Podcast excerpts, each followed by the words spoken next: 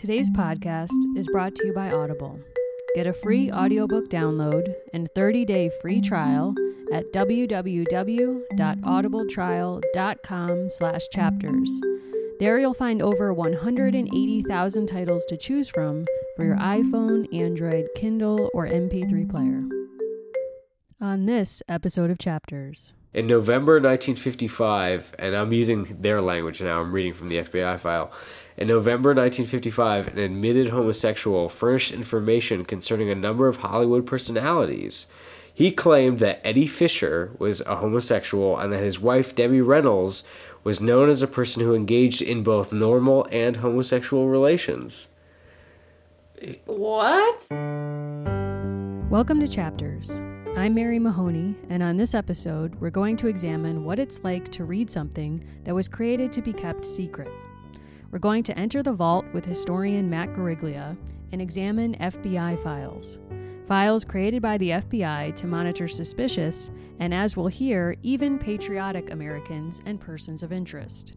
On this episode, we'll hear why Rod Serling of The Twilight Zone was of interest to the FBI, what's in Debbie Reynolds' file, and learn about an offer Walt Disney made to the FBI and more. This is Chapters. Okay, so here with me, and we're here to discuss one kind of secret reading. And I'm very excited to have you on the show. Um, excited to be here. I should say that you were technically the first guest on Chapters, and your episode was tragically lost due to technological error on my part. Yes, it is the lost episode. It's the last episode, but I'm happy that you're here now. So, to give our listeners a brief introduction to you as you get your materials together, you're a historian, you're a journalist, you study the history of policing in New York City and the idea of policing as a technology. Is that a fair description? Uh, yeah, yeah. I'm interested in state building and state power and the many ways that that manifests itself in people's daily lives. Very good, very good. And so I've asked you here today because I know that one kind, a lot of your research has you wrapped up in what we might call secret files. Yeah, uh, a lot of my work, both historically and for um, more journalistic purposes, is uh, in declassified FBI files and Freedom of Information Act requesting. Excellent. So, can you explain how you get access to these things and then maybe tell us take us on a journey. What have you found? What are some? I asked you to pull some of your favorite files, declassified FBI files, to share with us. But before we get there, maybe tell us the process of getting these files. Yeah, so I mean, the Freedom of Information Act uh, dates back to the 1960s, and it's basically um, a law that says that any person in the United States can request files. There are a few exemptions if it's going to, you know, mess up an ongoing investigation or if it's going to violate somebody's privacy, you can't get them. But that any documents created by a public institution, you should be able to have access to. And a lot of um, the ability to gain access it just has to do with requesting, with making a very specific case for uh, what exact documents you want, which you know creates this interesting thing where you have to think about events and the activity of institutions through the documents they produce because hmm. you need to be able to uh, ask for them specifically. Hmm. Okay, so do you want to give us some examples? Yeah, so uh, I pulled some things from my personal archive here, just things uh, from the different periods I've been interested in. Um, I have a big, uh, like, six inch binder in front of me here. I'm going to take a picture of it if it's not confidential. No, that would be fine. And it's filled with the personnel files of the first three African American FBI agents hmm. um, which are very interesting because uh, of all of the files I've requested, uh, these feel the most complete to me. So, like for here, I'll open it up uh, so you can see it. This is um, the uh, application to be an FBI agent filled out by James Amos, uh, November 5th, 1923. And so, you know, part of reading things that our secret is sometimes you feel like you shouldn't have that. Mm. So I, you know, this is the the application he filled out, complete with uh, the attached letters of recommendation from officers in the military or uh, other people who he, he requested as references. Wow. Um, and this one is unusual too because I even have, uh, and I know this will speak to you and your interests, but I even have his uh, complete medical records. Ooh. He was required to get uh, checkups uh, every couple of years to make sure he was physically fit enough to be an FBI agent. So, as you can see, there's like a full dentist report where they're marking on a on a map of his mouth where cavities are, and you can see that he's colorblind. And you know, as you flip through the file, you'll see every time uh, he was up for a pay raise.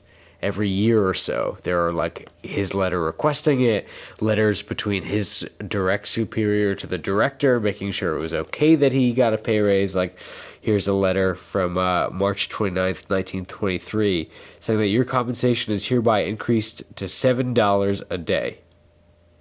So, just feels like very personal stuff that sometimes I I still have to catch myself that it seems a little bit weird that I have it. Is there anything that you've encountered in these files that you that made you uncomfortable, that made you feel like you were reading something that was not your business? Yeah, yeah. If we if we pull out, uh, actually, it was actually the first FBI file I ever requested because of my personal interest in the time period and the subject matter, and it's uh, Rod Serling. Rod Serling, the uh, founder and creator of the Twilight Zone's FBI file. I know that's a great interest of yours, the Twilight Zone. yes, uh, and the uh, the file begins in 1945 when he's applying for um, a job at the Voice of America, which is basically the immediate post-war, early Cold War kind of international radio propaganda network. Um, and that required a full FBI check. And one of the things they uncovered about him is that uh, he was dismissed from a job as a camp counselor at a sleepaway camp in upstate New York because he uh, would make out with his girlfriends in front of the campers, Wow. which just feels like like something way too personal. Wow. Did you say girlfriends? Uh, no, I think it's just one, although the file doesn't really uh, specify.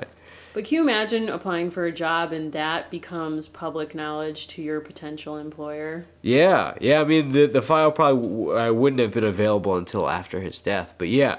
But then anybody could request that. Um, so yeah, there were a lot of like deeply personal things, especially the FBI under J. Edgar Hoover was very concerned with people's sexualities and stuff. Um, and so, reading these files, even if you know it's not quote unquote true, uh, the fact that informants are telling FBI that these things are true is fascinating. Yeah. Um, which leads me to the surprise I brought with me today, which was just recently declassified. Oh my. Uh, I know of your love of uh, Golden Ages of Hollywood, and I have with Don't toy with me. I have with me here uh, the newly declassified uh, Debbie Reynolds FBI file, Oh my gosh. um, which What's in there? Have you read it? So I flipped through it. It's not long. It's three pages, which uh, is interesting. I mean, one is you know a request from 1968 of a looks like a list of celebrities, uh, asking if there are any files on these celebrities, and so I believe so. Rod Serling is on that list, and knowing Rod Serling's file. Uh, what he did in 1968 was speak at a ACLU dinner. Um, and so I'm fairly certain that this list of celebrities are probably just attendees of that ACLU dinner, which include Debbie Reynolds. Of course. Um, and so and Danny Kaye, Fred Astaire, James Stewart. Looking at the list now. Uh, but here's what's interesting to me. This is from March 18th, 1968. Um, that uh, in November 1955, and I'm using their language now, I'm reading from the FBI file. In November 1955, an admitted homosexual furnished information concerning a number of Hollywood personalities. He claimed that Eddie Fisher was a homosexual and that his wife, Debbie Reynolds, was known as a person who engaged in both normal and homosexual relations. What? So I I don't you know obviously uh, we can't know for cer- you know we this don't is just the rumor we mill. can't know we maybe we shouldn't know it doesn't matter it's her business but uh, somebody in November 1955 was telling the FBI that uh, Debbie Reynolds swings both ways. So these are the sorts of uh, weird tidbits you pick up when you look at secret documents. But this would be like an interesting moment for us to kind of pause and take a step back and Please, say, yes. let's think about this as a source. Mm-hmm. So there might be people listening who are not historians, Of course. probably more people listening who are not, you know, historians like us. Let's think about this as a source. So we're coming at this piece of paper and we're saying as historians, we're interested in what's on this piece of paper, but also what how it got here. Mm-hmm. What motivated this? So we have this piece of paper that says Debbie Reynolds potentially was interested in here, there, and everywhere. Yes. Whatever she wanted, free country, it's all happening. Good for Debbie, but that's how I feel. But what might have, as historians, what kind of questions would we ask of this document? Uh, well, instantly, I mean, questions that would come to mind is uh, why is the FBI so concerned with people's sexualities? Yeah. So let's start there. Why was the FBI so concerned about people's sexualities? Why would Debbie Reynolds' sexuality matter to anyone? Uh, well, in in um, the night, I mean, talking about the period of the Red Scare, also the the parallel Lavender Scare, which is the fear that um, people with uh, you know same sex inclinations working in government, um, if they were in the closet, could be found out. Uh, their secrets could be found out, and they could be blackmailed. And so the idea would be, uh, you know, if you're working at the CIA or the State Department or somewhere, and um, the uh, somebody from the Soviet Union approaches you and says, "I, I know what you do on your nights off. Uh, you either go grab some folders from work for me, or I tell your employer." Um, and so the fear, the lavender scare, the fear was that people in the government would be susceptible to blackmail.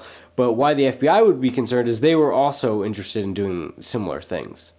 Um, and J. Edgar Hoover was, I mean, basically a a professional blackmailer uh, who gathered deeply personal dirt on everyone he could just in case he ever needed leverage on them.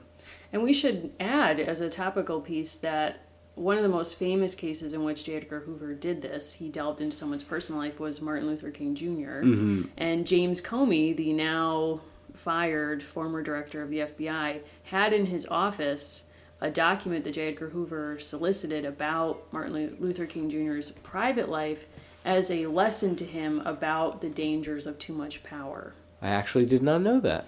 Happy to share. You're teaching me things about the FBI. I love it. There you go. Um, never thought I would ever see that Um, day, but I think that's a really compelling piece. I'm, why was J. Edgar Hoover so interested? Was it because he just wanted power over? Yeah, I mean power, and I think uh, to some sense, I know uh, his own kind of twisted curiosity. I mean, he had a, a personal archive only really accessible from his office, uh, which was known to be filled with all of like the most kind of sexually explicit material that surveillance and agents have had acquired.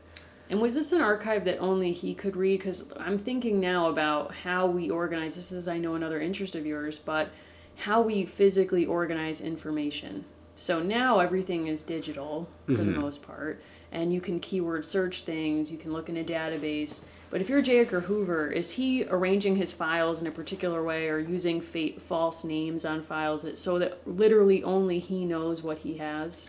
No, no. Um, from what I understand, the files were pretty clear. They just they were only accept you know accessible by him and probably his number two, Clyde Tolson, um, who they were rumored to be lovers. But again, you know.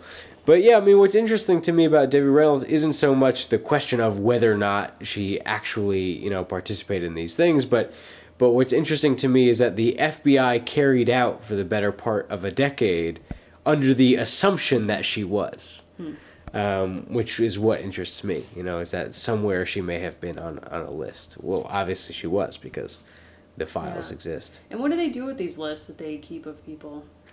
I don't know. You know, like um, there there was at some point a list with I think, uh, close to a million individuals on it, which were leftists, labor organizers, you know, writers for left wing magazines, people who, who, are activists, people who, did, you know, uh, a, a, whole plethora of things could get you on this list. And um, at some point, the idea was that in the case of uh, war with the Soviet Union, those people would be uh, immediately interred for the safety of the republic. Hmm.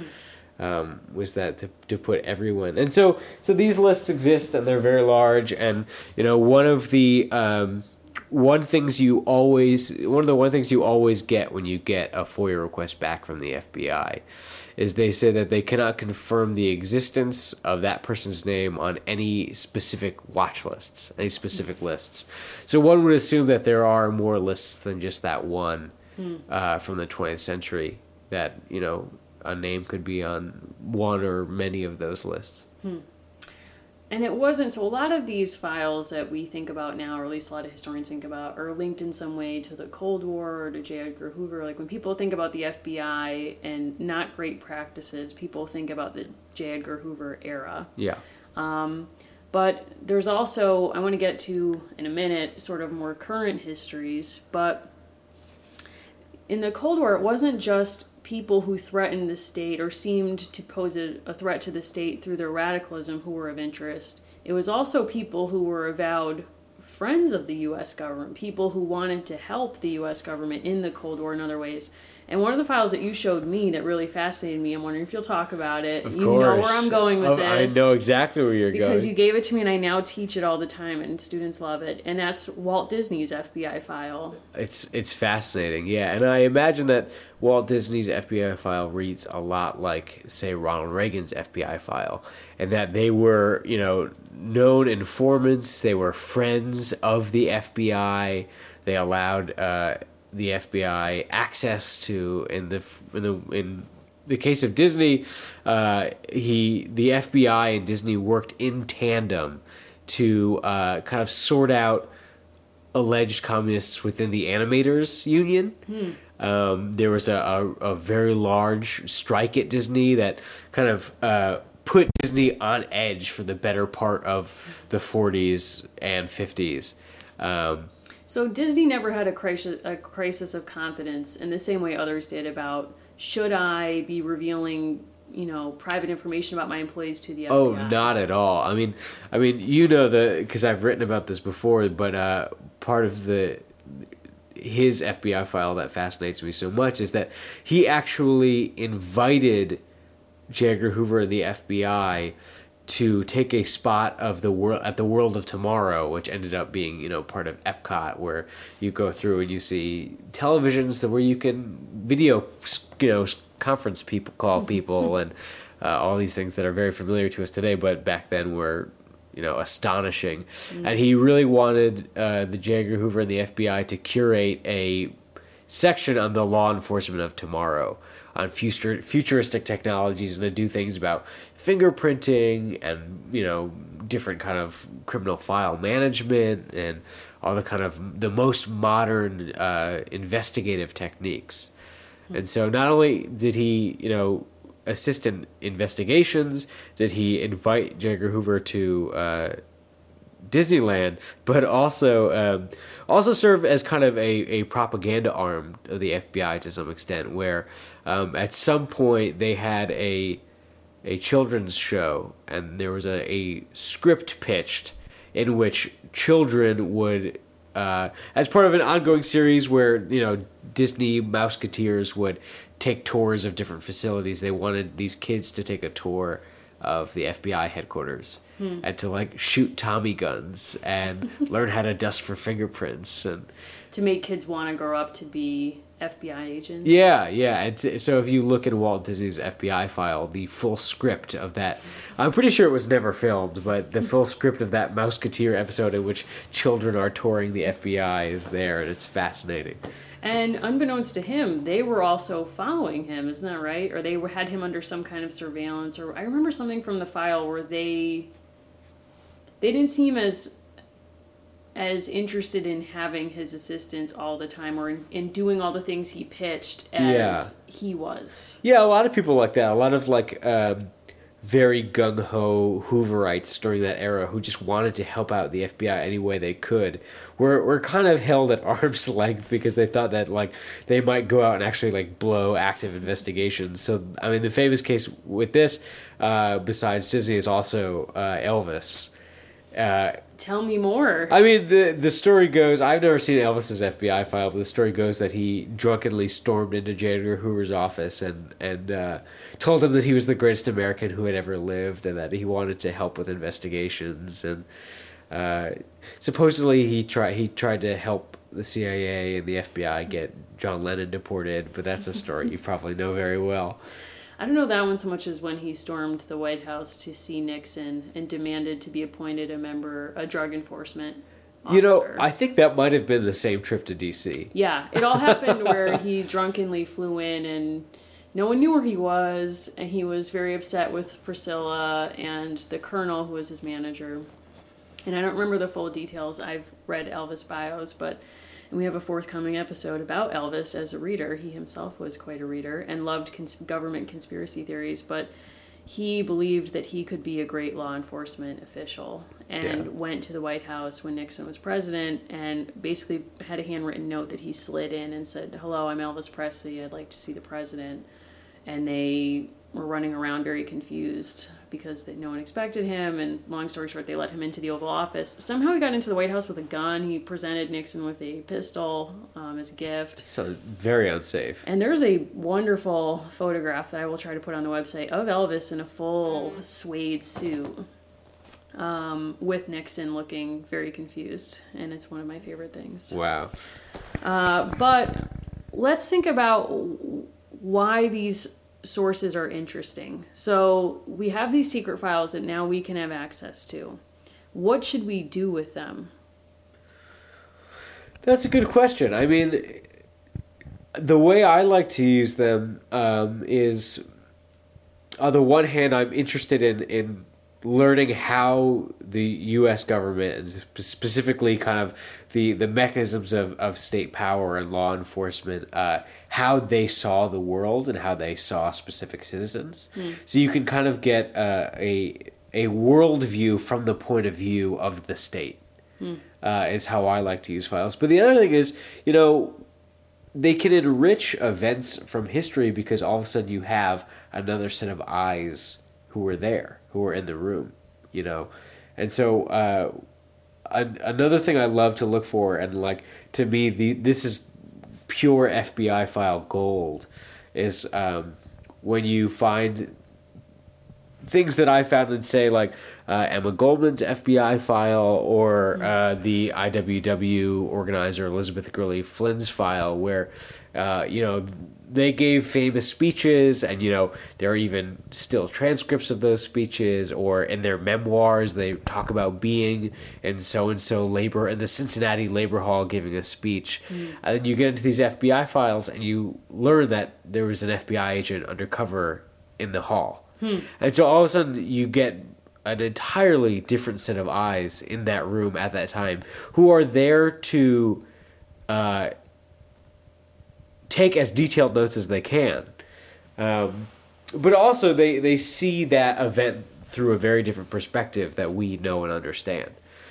Um, so it's very cool to just like know that you know Emma Goldman was giving a speech at this location at this night, and she doesn't say much about it. It went well. There were a lot of people there, but then you go into the FBI files and you find like ten pages from just that night. Uh, and so it's very cool. Yeah.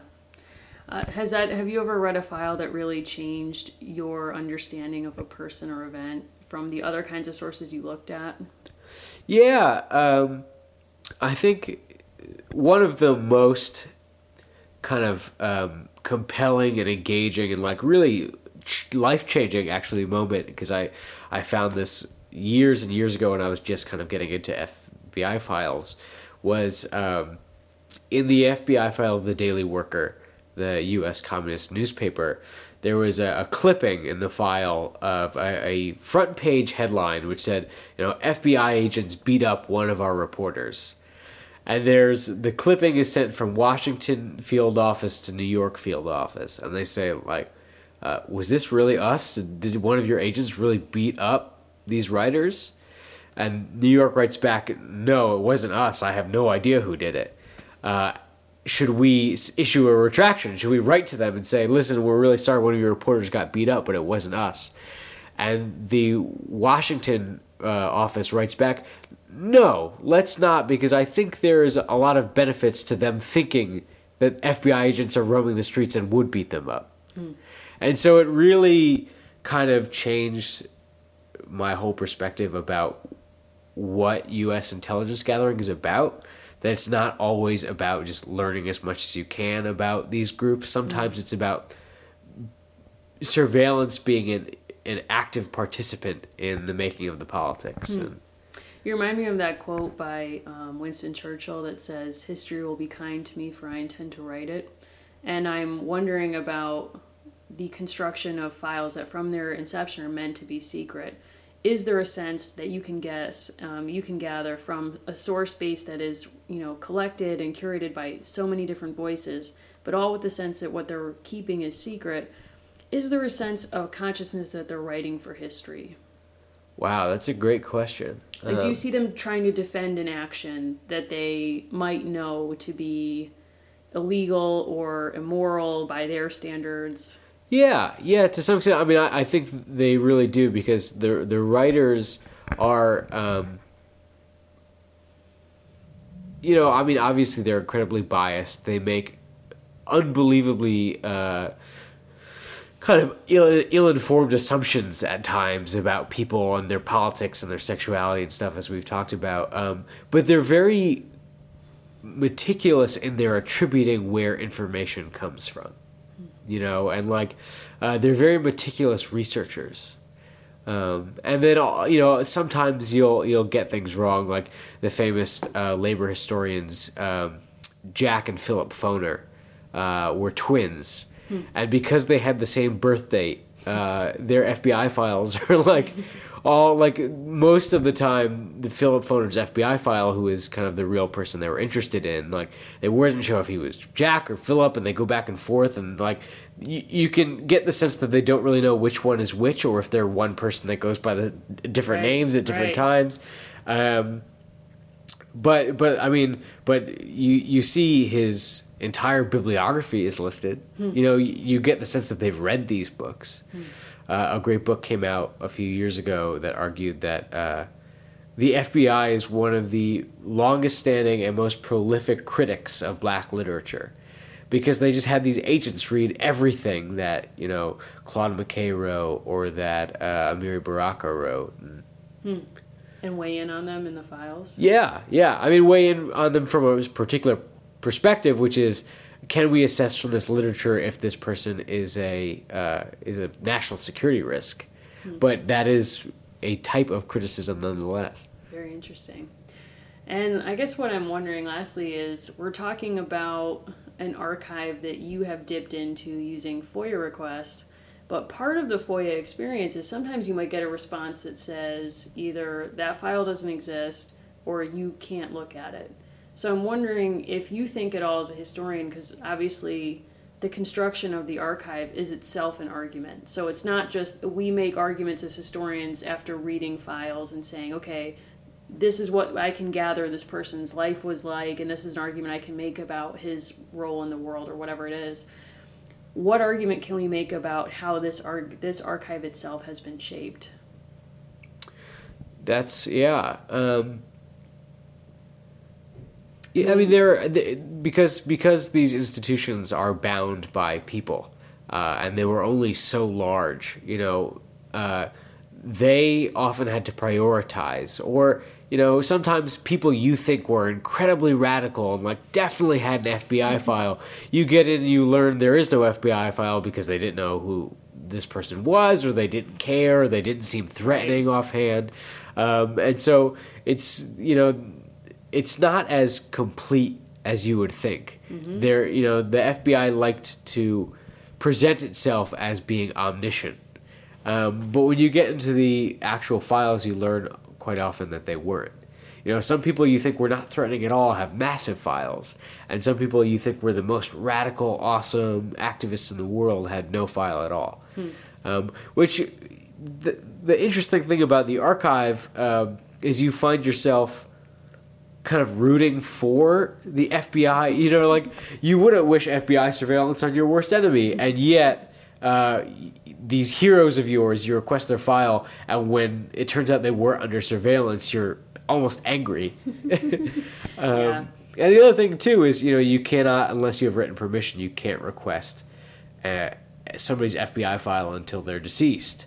And so it also you get into this morbid place where you just kind of wish some people you really enjoy would uh, would die so you can request their files already. Oh no! Uh, it sounds odd and it sounds terrible, but unless you have access to that person, you can get written permission. You know, you just have to. Uh, you know, may they all have You're very rooting. long, may they all have very long lives, but you just have to wait it out in hopes that uh, you can request their file. Can you FOIA yourself? You can, yeah. I haven't done it just for that morbid purpose, where or that like you're rooting for yourself to die. Well, no, I I I am of a mixed feeling where part of me thinks that oh man, if I have an FBI file, it means I'm doing something right. Maybe that I'm I'm requesting so many files, and they're nervous about the files I'm getting close to or whatever. Yeah. Um, and then you know so so requesting my own file and not getting anything back would be partially a relief but also a little disappointing fair uh, so can you point us to any files just by way of closing that people who are interested might want to check out if they're interested in this kind of source or this kind of history yeah i mean uh, so the fbi has on their website the vault mm-hmm. which uh, they put up newly declassified files that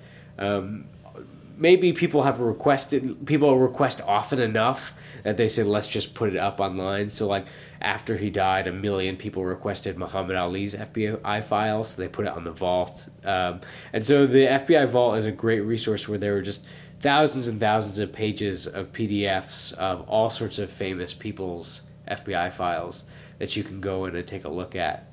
Um, you know Isaac Asimov. There's like there's been a lot of resurgence and interest in the uh, FBI files of science fiction writers. Hmm. So if you're interested in you know that kind of weird relationship between future and the past and fiction, uh, I would certainly recommend recommend looking at Ray Bradbury and Isaac Asimov's FBI files.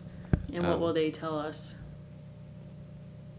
That some people were very concerned that uh, writers were sneaking communist propaganda into science fiction, but the FBI didn't seem all that concerned. all right. Well, any other parting thoughts on FBI files and uh, go out there and, documents and make some requests. It's very easy. It's very fun. You know, you probably won't hear back for about six or eight months, but uh, it'll be it could be a nice surprise in your mailbox to open up to a big manila envelope from the FBI. It might scare your mailman. Who knows? Sounds great. Well, Matt, thank you so much. Thank you, Mary. I'd like to thank our guest Matt for sharing his knowledge with us. You can follow him on Twitter at mguariglia. That's G U A R I G L I A. There you can find links to his reporting and scholarship. You can find us on Twitter at ChaptersPod. You can find me at Mary Mahoney123 and Taylor, our producer, at MJT the PhD. You can find us on Instagram at ChaptersPod. There you'll find shelfies submitted by our guests. We're redesigning our website at the moment, but be sure to follow our page on Facebook, and you can get updates on the show and join conversations about each episode with other listeners. If you enjoy our show, please rate and review us in the iTunes Store. It really helps listeners find our show. Thanks so much for listening.